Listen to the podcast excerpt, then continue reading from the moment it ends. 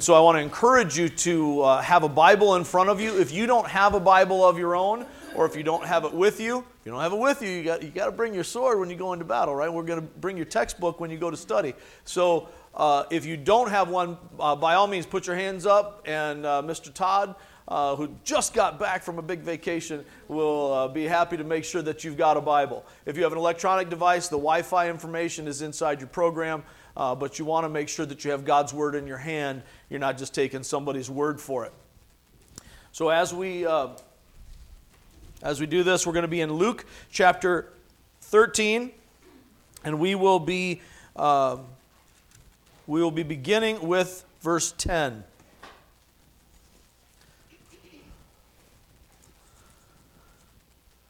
I'll tell you what, just to get us in the right frame of mind so that we understand what we're doing is weighty. Let's all stand together out of reverence for God's word as I read this for you.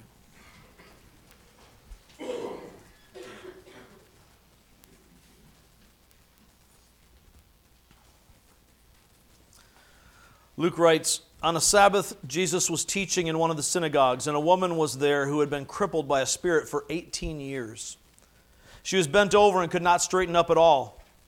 When Jesus saw her, he called her forward and said to her, Woman, you are set free from your infirmity. Then he put his hands on her, and immediately she straightened up and praised God. Indignant because Jesus had healed on the Sabbath, the synagogue leader said to the people, There are six days for work, so come and be healed on those days, not on the Sabbath. The Lord answered him, You hypocrites. Doesn't each of you on the Sabbath untie your ox or donkey from the stall and lead it out to give it water? Then should not this woman, a daughter of Abraham, whom Satan has kept bound for 18 long years, be set free on the Sabbath day from what bound her? When he said this, all his opponents were humiliated, but the people were delighted with all the wonderful things he was doing. Then Jesus asked, what is the kingdom of God like? What shall I compare it to? It's like a mustard seed which a man took and planted in his garden. It grew and became a tree, and the birds perched in its branches. Again, he asked, What shall I compare the kingdom of God to? It is like a it is like yeast that a woman took and mixed into about 60 pounds of flour until it worked all through the dough. Then Jesus went through the towns and villages, teaching as he made his way to Jerusalem. Someone asked him, Lord, are only a few people going to be saved? He said to them, Make every effort to enter through the narrow door, because many, I tell you, will try to enter and will not be able to. Once the owner of the house gets up and closes the door, you will stand outside knocking and pleading, Sir, open the door for us. But he will answer, I don't know you or where you come from. Then you will say, We ate and drank with you, and, and you taught in our streets. But he will reply, I don't know you or where you come from. Away from me, all you evildoers. There will be weeping there and gnashing of teeth when you see Abraham, Isaac, and Jacob and all the prophets in the kingdom of God, but you yourselves thrown out. People will come from east and west and north and south and will take their places at the feast in the kingdom of God. Indeed, there are those who are last who will be first, and first who will be last. At that time, some of the Pharisees came to Jesus and said to him, Leave this place and go somewhere else. Herod wants to kill you. He replied, Go tell that fox I will keep on driving out demons and healing people today and tomorrow, and on the third day I will reach my goal. In any case, I must press on today and tomorrow and the next day, for surely no prophet can die outside Jerusalem. Jerusalem, Jerusalem. You who kill the prophets and stone those sent to you. How often I have longed to gather your children together, as a hen gathers her chicks under her wings you were not willing. Look, your house is left you desolate. I tell you, you will not see me again until you say, Blessed is he who comes in the name of the Lord. May God add his blessing to the reading of his word. You may be seated.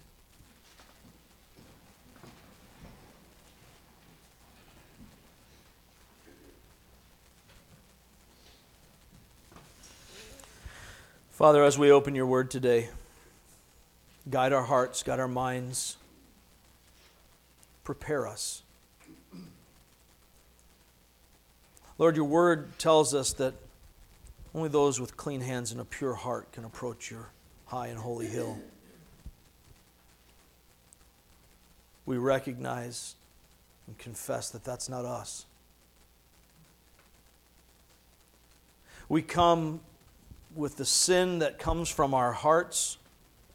We come stained with the sin of the world around us. We come with the burdens of the world weighing us down. And Father, before we engage with you in your word, we choose to lay those down at your feet. Some of us right now are heavy hearted because of the suffering in the world that weighs us. Some of us are burdened because of relationships gone awry that are not what you intend. Some of us carry fears of an unknown future. Father, some of us are restless, seeking something we can't seem to find. May our souls remain restless until we find our rest in you. Father, open our eyes and our minds to this text. Cleanse us of all unrighteousness. As we lay our, our sins and our cares before Jesus, trusting that He is enough to cleanse us. Help us to enter through the narrow door, Lord, that we might, like this woman in Luke, be set free. These things we pray in the name of your Son, Jesus. Amen. As we look at this story, I'm going to, to do my best to kind of stay focused and move along and not burden you with extra illustration uh, that is seeking to make you laugh or to try to engage your attention. I believe with my whole heart that the text itself is enough to gain your attention. So, my job as the preacher, the proclaimer, is just to tell you the truth and try to put it in a way that you can understand it. So that you can connect the dots of what God is saying through Luke as Luke records the words of Jesus and the actions of Jesus for us. Those of you who have been with us throughout this series may remember from the very beginning that Luke says at the outset, I'm writing this to his friend Theophilus, which means lover of God. So it's a perfect extension for the rest of us. He's intending for it to be read in the church, but he's writing it for the express purpose that those who are hearing or reading it would know the certainty of the faith that they've been taught. We need to know the truth of the gospel. And now, as he's recording it, all of the things that he's putting together, he's putting together for that reason. That's his intent. And we're building to a climax. We will see that. We'll be talking through those things. We'll kind of step away from Luke the next couple of weeks as we look at uh, the triumphal entry or, or Palm Sunday. We will have our dedication service next week for our new location as we consecrate that building and that property to the Lord. And then we'll celebrate the resurrection on Easter. And that's the climax of the story that we'll see at the end of Luke, but we're not there yet. So we have to kind of hit pause, look at it, we'll come back to it. But Jesus now is on his way there. He has done his preaching around Judea, the area around Galilee. He has done his, his establishing of his identity. It's clear now who he is. And now he has set his face. He's resolutely decided This is my path. I'm going to Jerusalem. And he has a goal in mind. He knows, and he has expressly told his disciples what is going to happen. I will go, I'll be betrayed, I'll be killed, and after three days I'll rise again. He knows what he's heading into, so when the Pharisees say Herod's trying to kill you, Jesus is not fazed. But having established all of these things, as he's in the area known as Perea, he's moving toward Jerusalem out of the area near Galilee. We see this story again. It's not, a, it's not an unfamiliar story. We've seen Jesus repeatedly heal people or cast out demons on the Sabbath day, have we not? And every time we get the same result. The people are amazed, the leaders are indignant. Jesus knows this, Luke knows this, we know this. So, why again? Why are you telling us this story again? Whenever we come across things in the scripture that seem to be weird or awkward or don't seem to fit or seem contradictory, we need to be asking ourselves why. And as we read a passage to gain the context of it, to be able to get what it is that he's saying, we need to ask ourselves why is he saying this? Why is he saying this here?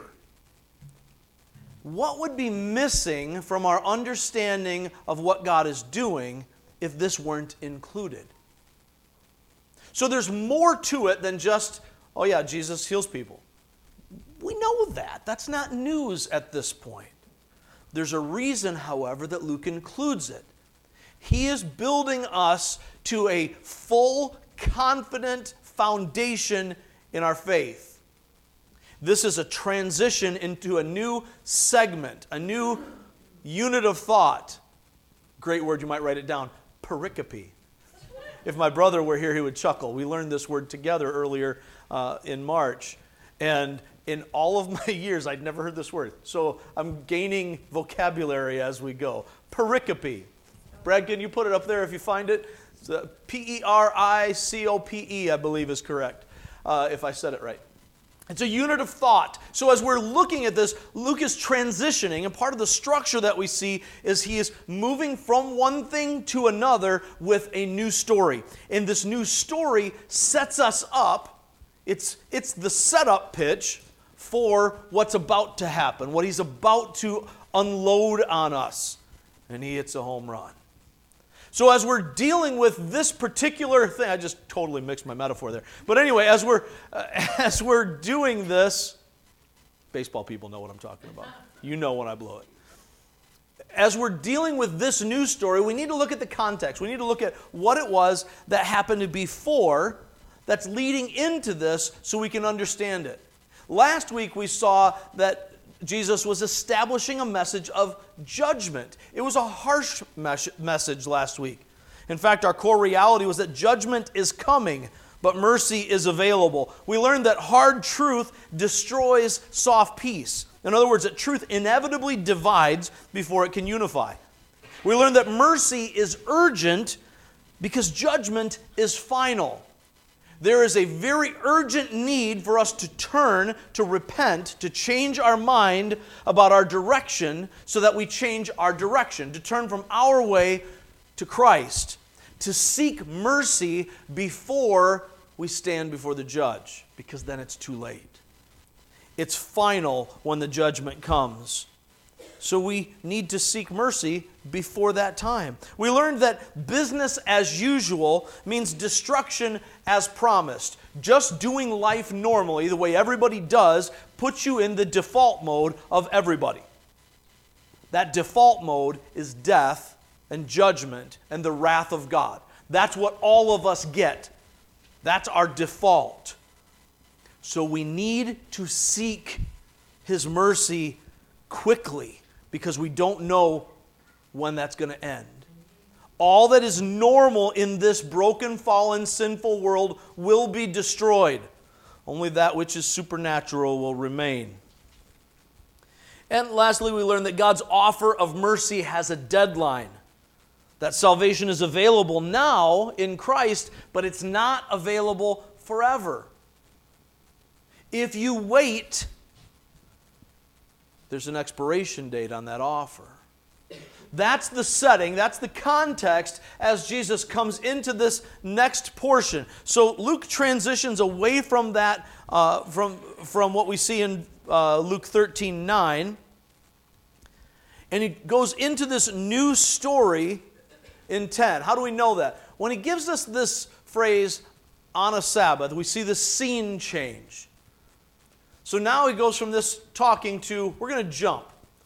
It's not necessarily a chronological thing. That's not how he's trying to set it up. Sometimes it is, sometimes it isn't. But he's putting, putting it together for a purpose in units of thought. So on a Sabbath, Jesus is teaching in the synagogue. Okay, wait a minute. We've shifted scenes. Notice what happens. As we shift scenes, there is a story of something that actually happens in the present for Jesus. Then Jesus gives a couple of parables or, or word pictures to help the people who are there understand what it is that he's trying to get across to them, what the kingdom of God is like. Then he gets this question about who's going to be saved. It's an interesting question in light of everything that he's already said, but he answers this question with a very specific answer. And the answer is both good news and bad news at the same time. Unfortunately, for far too many, it's bad news because they're left outside, condemned. And we see in the final segment here that it breaks Jesus' heart. As he's advancing toward Jerusalem, he's thinking forward to what he's doing, and he will later, when he gets there, weep over them. But he laments over Jer- Jerusalem. He laments this horrible thought that people will be lost. Here's our core reality for today. This is the overriding thought that we'll see throughout this. So it kind of binds all of these little passages together. God offers real life to everyone, but only through Christ. Okay, this is the point that he's making. All of these little paragraphs play into one story telling one point. That point is this God offers real life to everyone, but only through Christ. Let's say it together so it's in our minds. God offers real life to everyone, but only through Christ. We see this picture uh, um, in the very first portion of it, as we start with verse 10. We see the woman being healed on the Sabbath. And we have to ask, as I said earlier, why this? Why here? Why is he saying this again? We already know that Jesus can heal people, so it's not that. We already know that he's not bound by the Sabbath, he's the Lord of the Sabbath. That's been established, so it's not that. So, why is it included, and why is it included in this particular place as Jesus is shifting his teaching here? Because it's an illustration of the point that he's making. This is the setup pitch. This is Jesus giving a context so that everybody who is present can grasp it. They're going to see the, the playing out of the principles behind everything that's going to follow for the rest of this pericope as we go through it. I had to get it in one more time. Here's the picture Write this down. The mercy of God is rooted in divine relationship, not human restrictions. The mercy of God is rooted in divine relationship, not human restrictions. Notice what happens in this, uh, in this passage on the Sabbath, Jesus is teaching in one of the synagogues. That's normal for him. A woman was there who had been crippled by a spirit for 18 years. This is not a, oh, she's got a, a, a bad thing, we're going to quickly heal her. She's been suffering, but notice, not only has she been suffering for 18 years of being stooped over, she couldn't even straighten up. 18 years, I'm getting sore already just trying to show you here. 18 years she's stooped, bent, broken, we're told specifically that this is from an evil spirit oppressing her. That this that Satan has her bound. But you know what she keeps doing for these 18 years? She keeps going to the synagogue. Many of us lose faith when things get hard. Things are hard for her. There's no hope that she can see in any physical healing. We didn't see this from doctors. They don't have the same kind of technology we might see today. She's not getting spine surgery or some magic massage. What she sees only is that her only hope is in God. We don't even know what her relationship to God is. We just know that she's still, after 18 years going to the synagogue, she knows that there is something there. If I have any hope at all, it will be where the scriptures are being read and discussed, where the people who seek God meet together. So she's there, present in the synagogue. She couldn't straighten up at all. Verse 12 when Jesus saw her, notice, notice this. She doesn't come and say, Jesus, Jesus, please heal me. She's not coming down to the front of the church begging and pleading. We've seen that in some other, uh, in some other situations where people need healing and they're you know, cutting holes in the roof to get, get down to Jesus. They're pushing through the crowd. This woman is there, she's present, and Jesus saw her. And he called her forward. Now, that might have been embarrassing for her. I'm going to go forward and I'm going to display for everyone my infirmity. She might be trying to hide in the crowd like so many of us do when the devil has us bound. And yet Jesus calls her forward. There is no hiding. And as part of calling her forward, he says to her, Woman, you are set free from your infirmity. Now, notice something here. When Jesus We've already established He's the Lord of creation. He is the ruler of all things physical and spiritual. Everything that is, He is the boss of. When Jesus said, You're set free, how many of you know that woman was set free? She was immediately free when Jesus said, You are set free from your infirmity. She's not bound anymore. And yet, Jesus takes hold of her he puts his hands on her in verse 13. And as Jesus puts his hands on her, immediately she straightened up and praised God.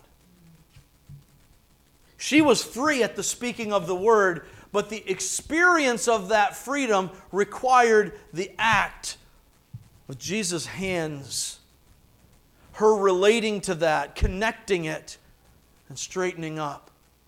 And immediately she knew where the glory would go. As soon as she was healed and stood and experienced that healing, she praised God. How many of us receive healing and we're like the lepers who were healed and went away praising, excited, but forgot to say thank you? Nobody came and praised Jesus and thanked him for what he did. They just went on their way in their own excitement for their blessing. We're like that a lot of the time. This woman immediately praises God in the presence of everyone. Notice the reaction of the synagogue leader, indignant in verse 14. Indignant because Jesus had healed on the Sabbath. We're back to that again. Hasn't he already talked about this enough times? Hasn't he already addressed this? You know, these, the, the synagogue leaders, the Pharisees, the, the, the religious rulers and leaders of the, of the area have already decided and conspired together to try to remove him, to try to kill him. It's not a secret. They're talking about it amongst one another. Do you really think this was a surprise to him? I have to wonder if he didn't already have his answer worked out. So, as soon as this happened, he probably saw, okay, Jesus is here in the synagogue. You know what's going to happen. He's going to heal somebody, he's going to cast out some demon. What am I going to say? I'm not going to even talk to Jesus. I'm going to talk to the people. You people, you've got six days to work. Quit bringing your problems to church. And that's what he does. He addresses the people. There are six days for work. So come, be healed on those days, not on the Sabbath. Anything you want, just not on the Sabbath. We have rules about these things. The Lord answered him in verse 15, You hypocrites. He answered him, but he speaks in the plural. He's speaking not only to him, but to all who would oppose these things. All who are in the leadership, most obviously, but all who would oppose the work of God with this attitude. Maybe it's not the leaders, maybe it's the people in, in the crowd who are thinking in their holier than thou thoughts, ho, ho, ho, we don't want to do these things that violate the traditions. Jesus says, You hypocrites. Doesn't each one of you, as you go through your Sabbath day, when you're not supposed to work, and by the way, you're not Lord of the Sabbath, I am, I'm adding that part from previous statements that he makes. Doesn't each one of you then untie your ox or donkey from the stall and lead it out to give it water? You sinners! You're watering your donkey? You're watering your ox? How dare you? It's the Sabbath. Now, Jesus does like to use sarcasm here, as we'll see as we go through this. But the reality is, he's not condemning them for doing that. You all do work to whatever extent. When you start to get legalistic about it, you miss the point. This day is set aside for worship so that you know this is not a day for me to make money. This is not a day for me to support myself. It's not a day for me to get stuff done. It's a day for me to worship God and to own the fact that God is my provider, not my own effort. That's the purpose of the Sabbath as we deal with this. But you still take care of your ox and donkey. Now, don't misunderstand. If you don't water them that day, they're not going to die, but they will suffer. It's bad for them to be thirsty all day. It's bad for them not to have water. So it's a right thought that they should go and take care of their animals. The problem is that they're valuing the donkey more than this woman. They're valuing the rules more than the relationship. They're not having compassion on this woman. Jesus could have waited another day to heal her. It's been 18 years. So it's not like, you know, one more day is going to be the worst thing in the world. But he deliberately heals on the Sabbath to make the point that the mercy of God is rooted in divine relationship, not in human restrictions. You've got your rules, forget about them.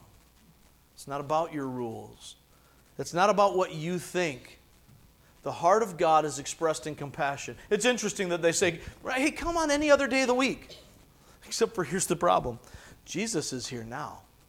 If we come back later, when he's not here, which of you clowns is going to do the healing? This is the guy. It's through him that she can be set free. You've been here this whole time. You ain't done nothing. And she's been suffering. No, no, no. The healer is here. We come now because he's the only one who can set her free. This is the picture of what he's going to be talking about through the rest of the passage. That there is one way to be set free, one person who can do this. And if you don't come to that person, if you let the rules, the expectations, if you let all of that stuff get in the way, then you will miss out. And one day it'll be too late.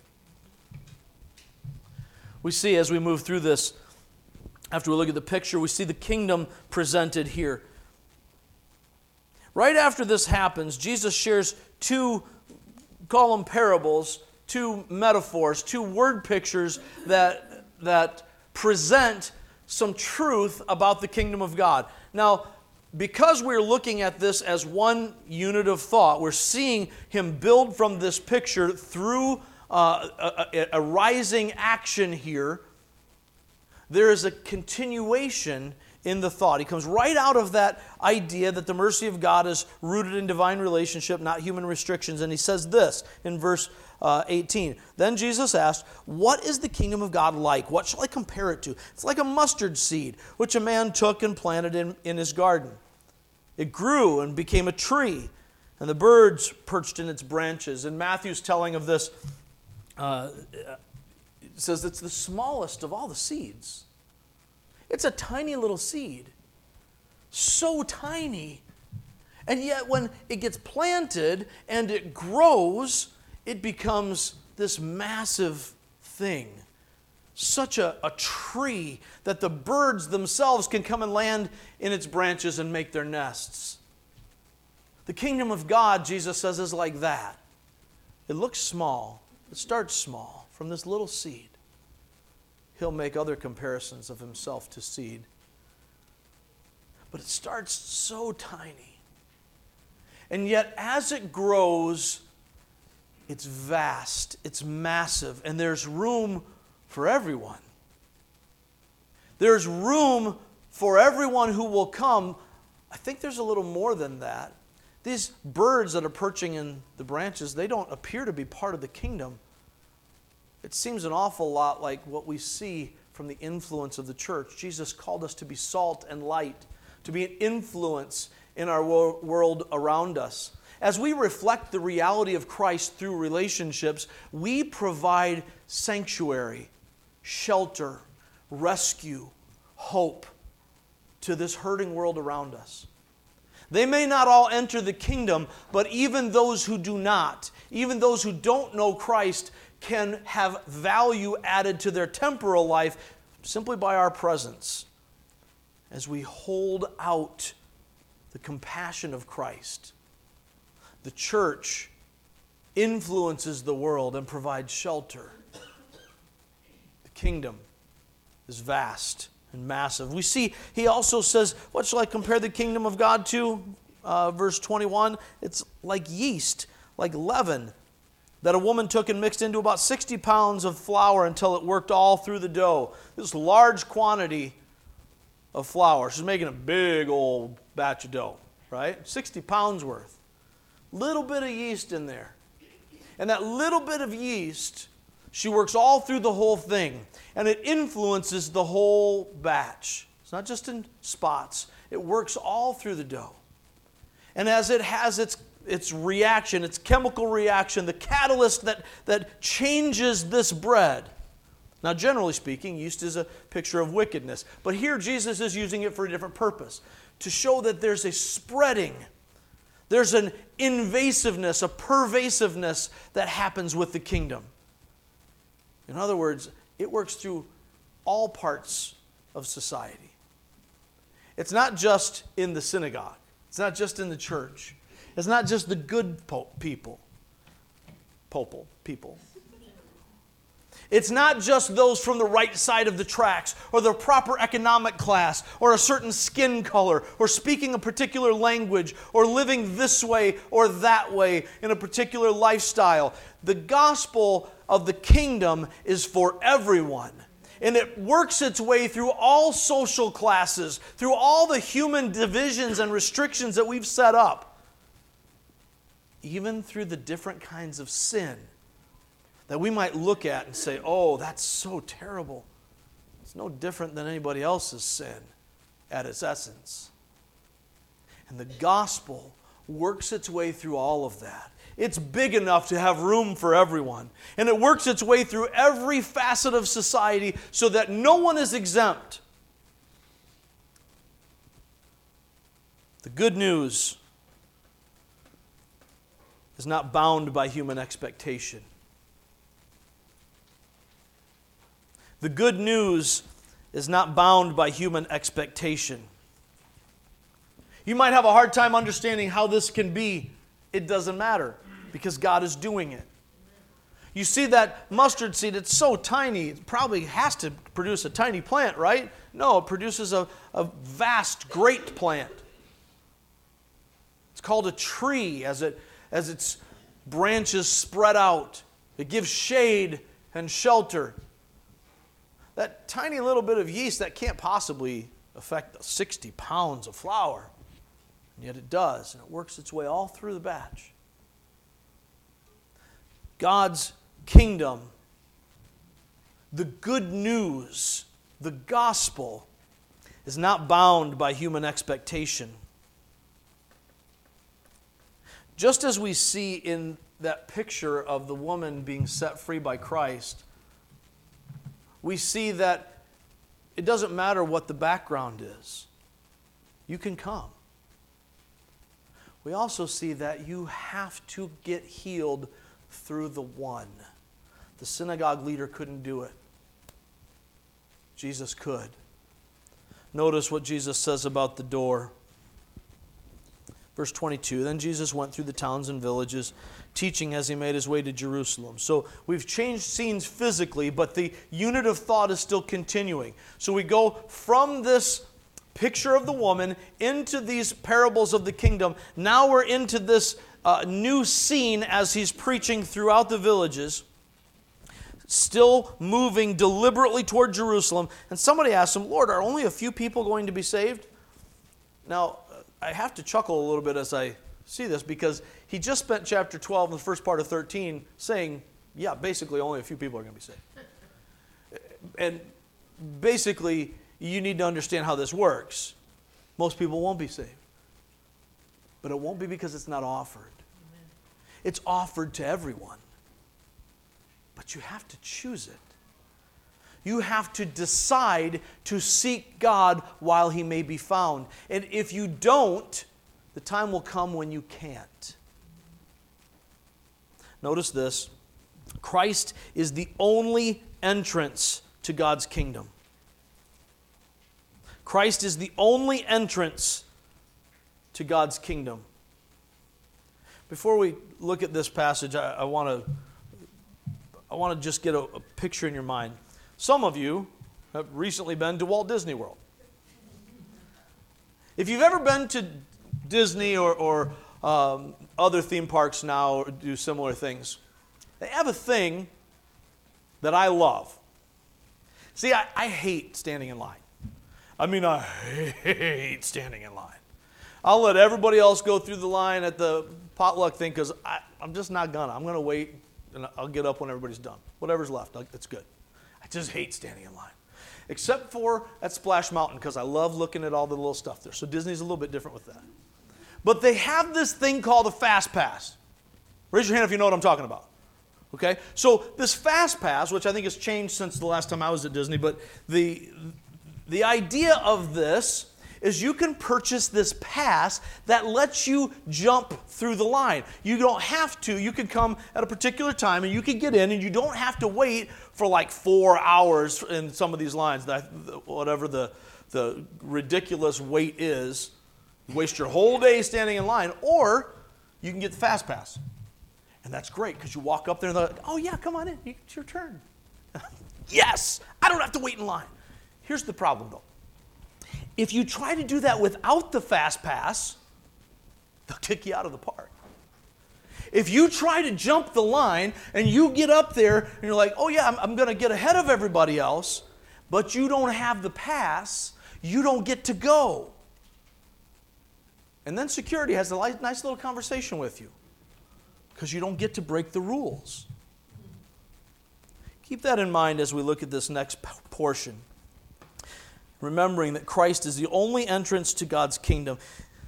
Jesus responds to them in verse 24. The question is Are only a few people going to be saved? He doesn't say yes, no. He gives them a full picture of it. He said to them, Make every effort to enter through the narrow door. Because many, I tell you, will try to enter and will not be able to. That can be a tough verse if we're not seeing the whole picture here.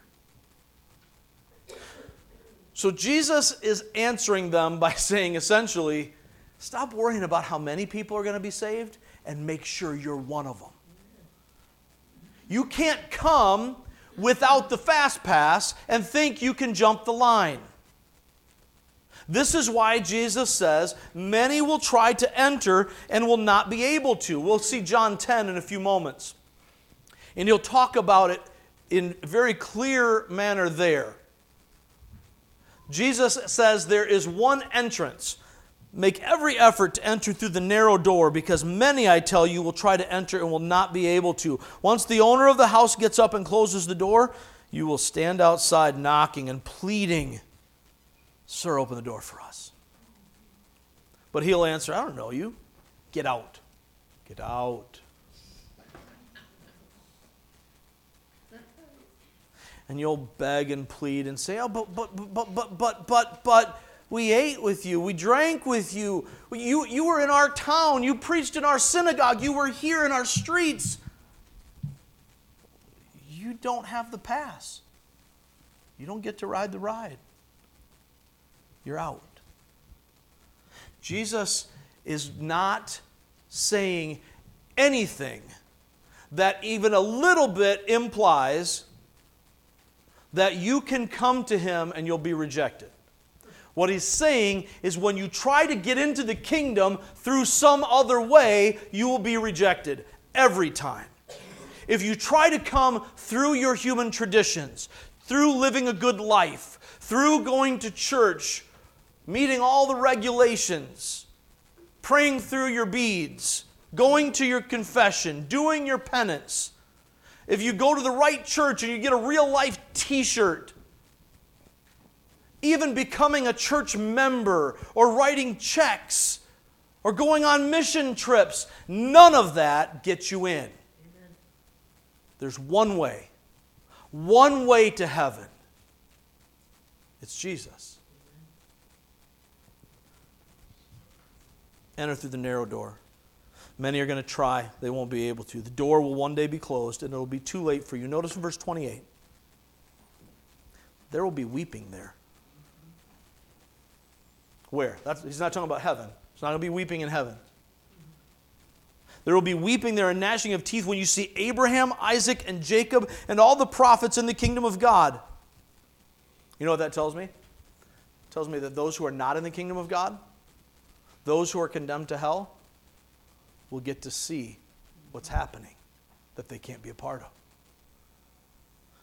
When you see the patriarchs and the prophets in the kingdom of God, but you're thrown out.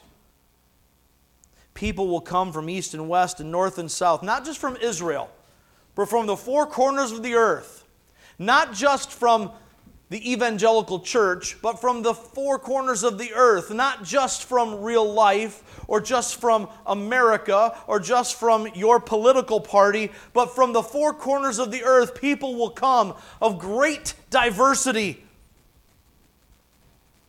and they'll take their places at the feast in the kingdom. People you didn't expect, people that didn't look like you, people who may have sinned differently than you. And in the midst of this, if you're not in, you will be racked with eternal regret. Someone has said that one of the greatest tortures of hell is being able to remember opportunities missed. That the call went out and I didn't take it. That the door was open and I didn't enter. I tried to go some other way and the owner of the house said no. Indeed, in verse 30, he says, there are those who are last who will be first, and first who will be last. It seems to be a very clear picture that he's saying for the synagogue leaders and others. It's a juxtaposition here. You thought you had this down with your respectable religion. You've done all the right things, but you don't get in. You were first, but now you're last. Those of you who thought you had nothing to offer God, you were right. And when you fell on your face before God to seek mercy, you found it. You were last. Now you're first. Because you entered through the narrow door. Christ is the only entrance to God's kingdom. Turn, if you would, to the right. The very next book of the Bible is the book of John. And we're going to take a look at Jesus saying very similar things in John chapter 10.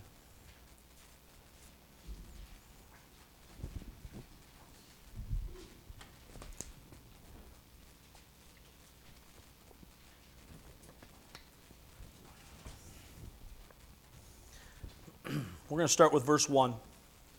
There's more in here, but you'll see what he's talking about. Depending on your translation, it may say gate or it may say door. The same idea applies in either case. The NIV says gate because you're talking about sheep. When we're talking about people, we might call it a door. Here's what Jesus says, starting in verse 1 Very truly, I tell you, Pharisees, anyone who does not enter the sheep pen by the gate, but climbs in by some other way is a thief and a robber.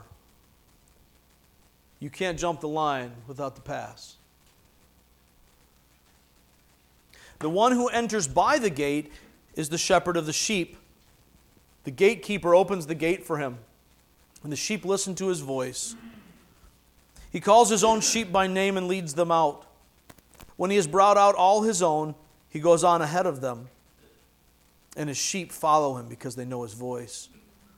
But they will never follow a stranger. In fact, they will run away from him because they do not recognize a stranger's voice. Jesus used this figure of speech, but the Pharisees didn't understand what he was telling them. Therefore, Jesus say, said again, Very truly I tell you, I am the gate for the sheep. All who have come before me, not the prophets, but all who have come before him as the Messiah, who have claimed to be Messiah, who have claimed to come in the name of the Lord, all who have come before me are thieves and robbers, but the sheep have not listened to them. I am the gate. Whoever, whoever enters through me will be saved. They will come in and go out and find pasture. The thief comes only to steal and kill and destroy. I have come that they may have life and have it to the full. He goes on beyond this illustration to speak of himself as the Good Shepherd. I am the Good Shepherd, he says. The Good Shepherd lays down his life for the sheep. The hired hand is not the shepherd and does not own the sheep. So when he sees the wolf coming, he abandons the sheep and runs away. Then the wolf attacks the flock and scatters it. The man runs away because he is a hired hand and cares nothing for the sheep. I am the Good Shepherd. I know my sheep, and my sheep know me just as the Father knows me, and I know the Father, and I lay down my life for the sheep. I have other sheep that are not of this sheep pen, from the east and the west and the north and the south. I must bring them also. They too will listen to my voice, and there shall be one flock and one shepherd. The reason my Father loves me is that I lay down my life, only to take it up again. No one takes it from me, but I lay it down of my own accord. I have authority to lay it down and authority to take it up again. This command I received from my Father.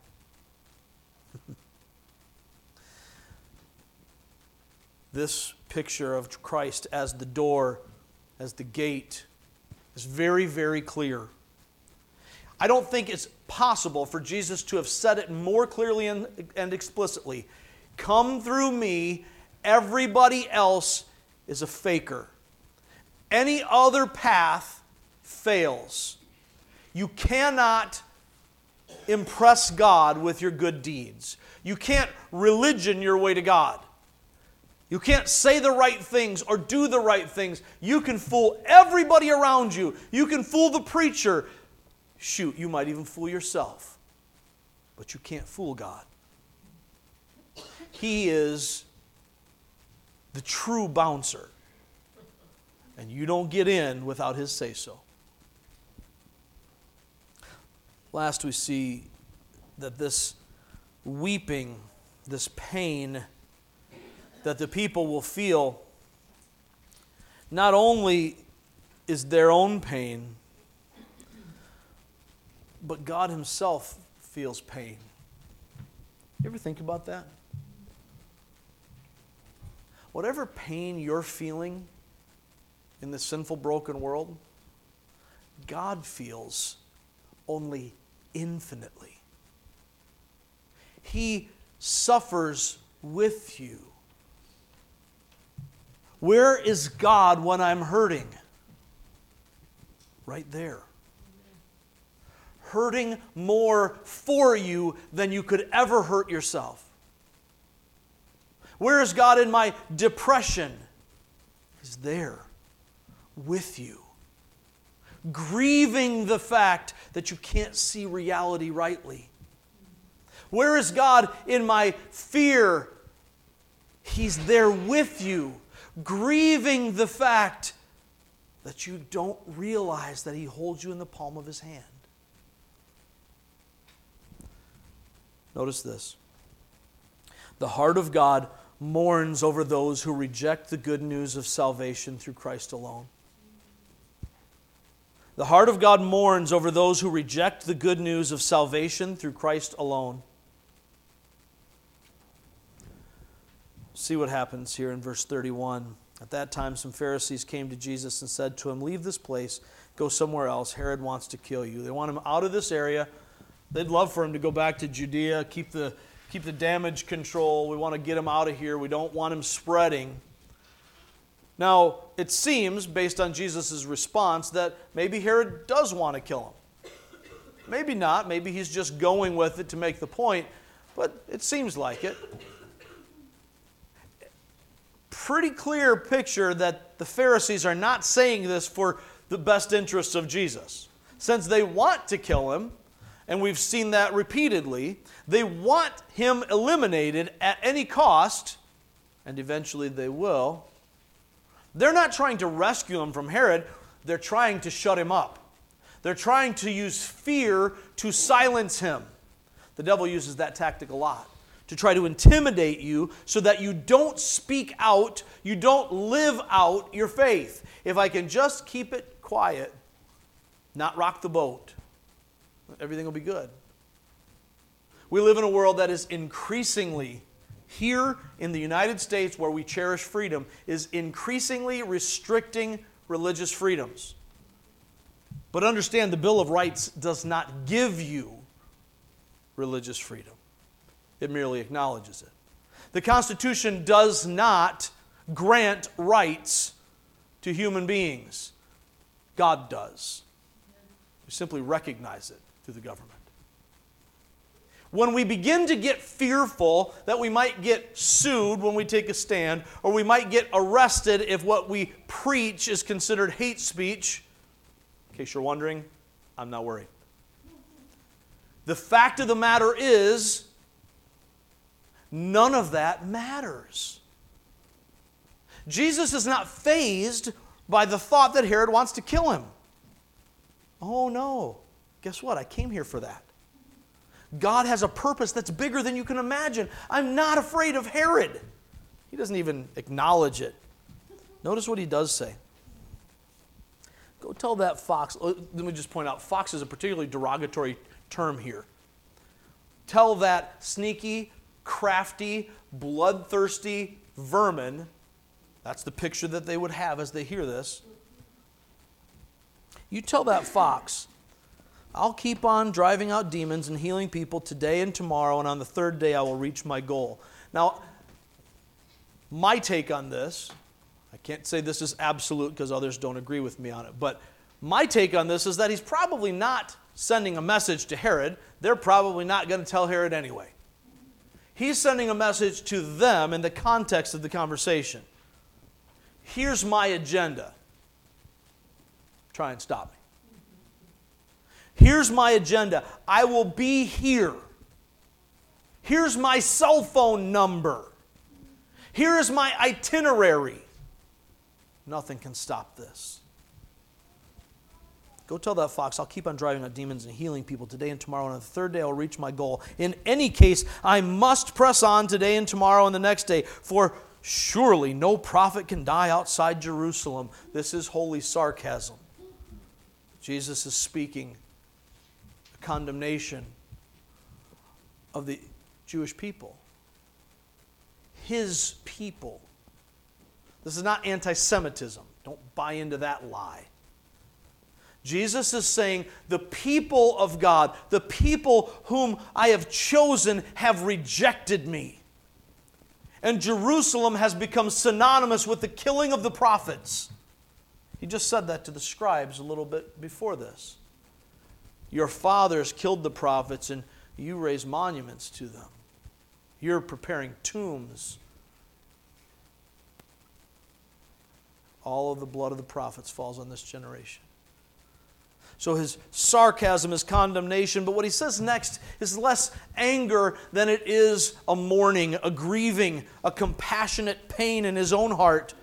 Jerusalem, Jerusalem, you who killed the prophets and stoned those sent to you, how often I've longed to gather your children together as a hen gathers her chicks under her wings, and you were not willing. I would suggest to you that this particular sentence is bigger than we think. This particular sentence I would submit to you is speaking to Christ as God Himself. He's only been here for a short period of time. He's wrapping up three years of public ministry, only 33 years on the earth. And he's speaking of how, how often I've longed to gather up the people of Jerusalem, the children of Israel, as Jerusalem, the city of David, the jewel of Israel, represents the nation. And I've longed to gather you as a, a hen gathers her chicks under her wings to protect you, to save you, to redeem you, but you wouldn't have it. Look, verse 35. Your house is left you desolate. I tell you, you will not see me again until you say, Blessed is he who comes in the name of the Lord. Psalm 116, I want to have you turn there, but Psalm 116 alludes to this. We'll see as Jesus approaches Jerusalem that that's what they will do. Most of us are familiar with Palm Sunday. As Jesus rides into town on a donkey, they celebrate him as the coming king. And they're laying palm branches and coats in front of him for him to walk on. And they're shouting, Hosanna! Blessed is he who comes in the name of the Lord. But this prophetic word in the Psalms and what Jesus is saying here isn't just referring to that. In what is known as the law of double fulfillment, we see a short term and a long term fulfillment. He will have this said when he enters Jerusalem. So it's fulfilled in the short term in that way. You won't see me again, Jerusalem, until you cry out, Blessed is he who comes in the name of the Lord. But there is a greater day Last week we talked about the day of the Lord and the judgment that is coming. That day, that final annunciation, when Jesus is presented as not just the Lamb of God, but the Lion of Judah, and he rises up and he judges the world. And the cry will go up Blessed is he who comes in the name of the Lord. This is the great fulfillment, the bigger fulfillment. As Jesus says these things, his heart is grieved because those he loves so dearly are rejecting and will reject the good news that they can be saved. They want to enter through some other gate. They won't go through the narrow door. They think we've got our own door. We've got our own way. It's a wider way. Everybody can come. Now, they think it's narrow because it's for Israel. Follow the sacrifices and so on. Jesus says, Your, your house is left to you desolate. There's two prongs to that fork. The house of Israel, the house of Jacob, left desolate. And the house of God, Bethel, the temple, left desolate. In very short order, both will be destroyed. The people will be scattered throughout the nations. And in AD 70, when, when Jerusalem is destroyed, there's nothing left. The people are scattered around. The temple will be destroyed before that. On a greater scale, on a grander scale, the rituals, the sacrifices are being destroyed. This is what the prophets condemned at the time hollow sacrifices in the Old Testament, the, the prophets condemned Israel as the Lord said, I don't want your sacrifices, I want you. Stop worshiping me. Your worship stinks, it smells like death. I don't want it, I reject it. Jesus says, all, all of this stuff, all these structures, this wide way of religion, this is not from God. This is your stuff. And it's all going to burn. But if you'll come through the narrow door, there's room inside for everyone. The kingdom is vast and it's pervasive, and no one is excluded who will come through the door. But you have to come through the narrow door. There is no other way. You can't go right, you can't go left, you have to go down the middle. You have to come through Christ. This matters because it, because it is the central reality of your own personal life. And you will, every single one of us, every single one of us will face this reality. You will either come through the door or you will be left outside where there is weeping and gnashing of teeth, wishing that you had come through the door. That will happen for all of us, every person. There is no exception. No person in the history of humankind, no person anywhere on the planet has any other option. You come through the door or you stand outside wishing that you had for eternity. Jesus has compassion on the people. And if we get this, then it changes our heart. When we come through the door, when we embrace Christ and we are in Him, then his compassion is reflected in us. And we can't look at people the same way anymore. We can't look at people through regular human worldly eyes. We can only see them through spiritual eyes. So it's not that person who disagrees with me on whatever issue. It's not whatever label the world has put on them. It's that, that image bearer, that soul made for a relationship with God who is in torment because of their sin, and I have to help them. And we grieve those who turn away rather than saying, Well, sirs, you're right. Ah, you should have believed. You didn't go to church, you get what you deserve. All of that is true, but that's not the heart of God. The heart of God mourns and grieves at one person being lost, let alone all of the souls that will end up in hell. First, don't let that be you. Come through the door. Come to the altar of the cross. The sacrifice has been made on the altar of the cross for you if you will come and receive it. There's nothing left for you to pay. It's been paid. The sacrifice has been offered. You simply need to apply it to your life by trusting in it. And if you have done that, then after you have received that and entered through the door and become part of this kingdom, become a child of God, perfectly loved and accepted and forgiven, then live with the reality of Christ ever present in your mind and your heart. Set your mind on things above. Let your heart break for those who don't know Him. Live with the compassion of Christ, the same compassion that He showed to you. And if that compassion doesn't fill you, then you probably haven't entered through the door. You probably thought there was another way. Those who have received grace give grace. Understand that there is only one name by which we must be saved. Acts 4:12 is our memory verse for today. Luke also writes that book and he says salvation is found in no one else for there is no other name under heaven given to mankind by which we must be saved. This is what we celebrate when we come to this remembrance celebration every month. On the first Sunday of the month, every month, we remember and celebrate the price that was paid for our freedom. You can be set free. Praise God, many of us, hopefully most of us in this room, have been set free by entering through the narrow door.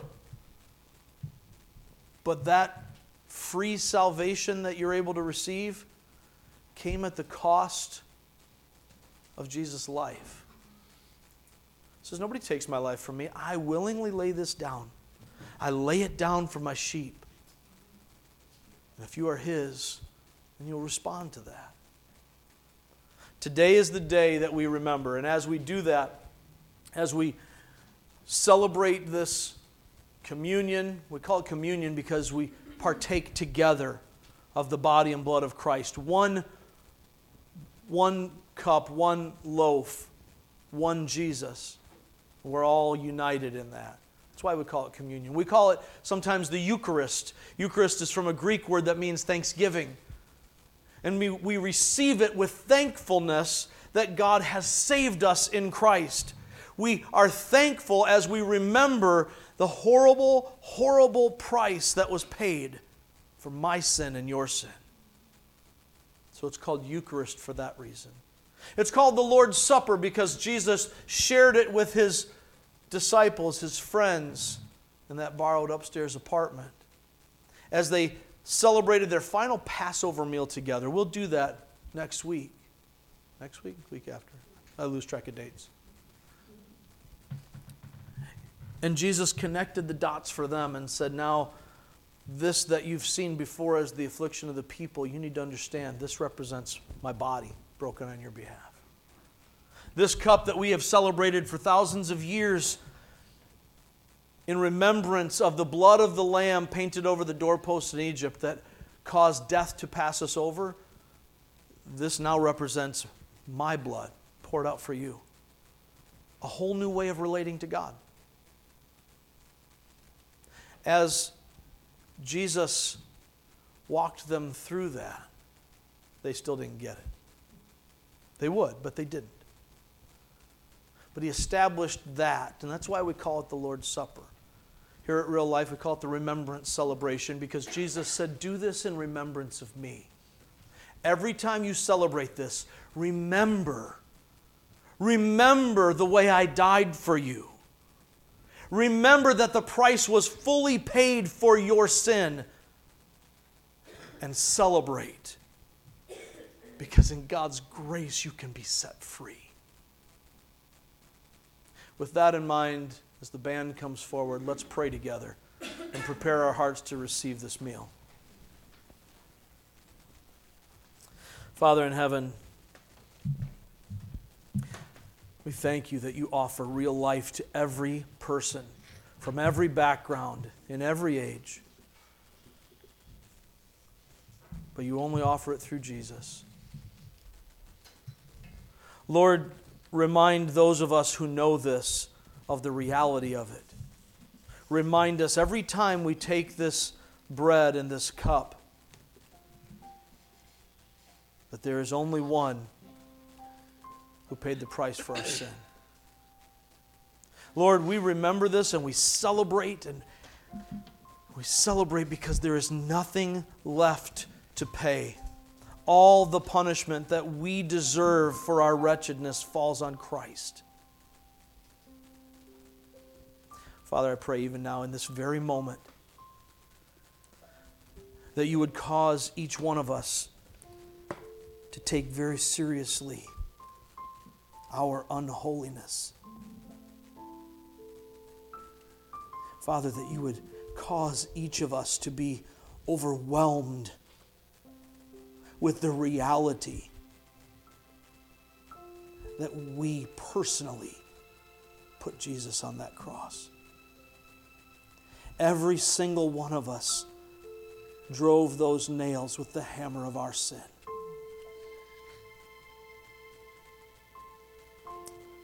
But only those who choose to receive it will find grace in that same cross, will receive mercy from the perfect judge. Father, I pray that you would move in us to draw us to the altar of the cross, not, not just the table of communion, but the, the altar where the sacrifice was offered on our behalf. Thank you for Jesus as we pray in his name. Amen. The band's going to play for a little bit, then we'll sing together as they as they play this song. As they're playing, I would invite you to come forward. We have three stations, two at the front and one at the back. Take a piece of the bread and the cup. Now, only do this if you are all in with Jesus. If you have personally decided to enter that narrow door, if you have been reborn in Him. But if you have, even if you have just done that today, then by all means take these symbols of his sacrifice, go back to your seat and pray. Think about it, let it sink in. And as we sing together, you can sing or you can just listen, but let it soak into you. Our sin debt was paid for. We need to let it be deep in us as we take it seriously. With that, I invite you to come and dine.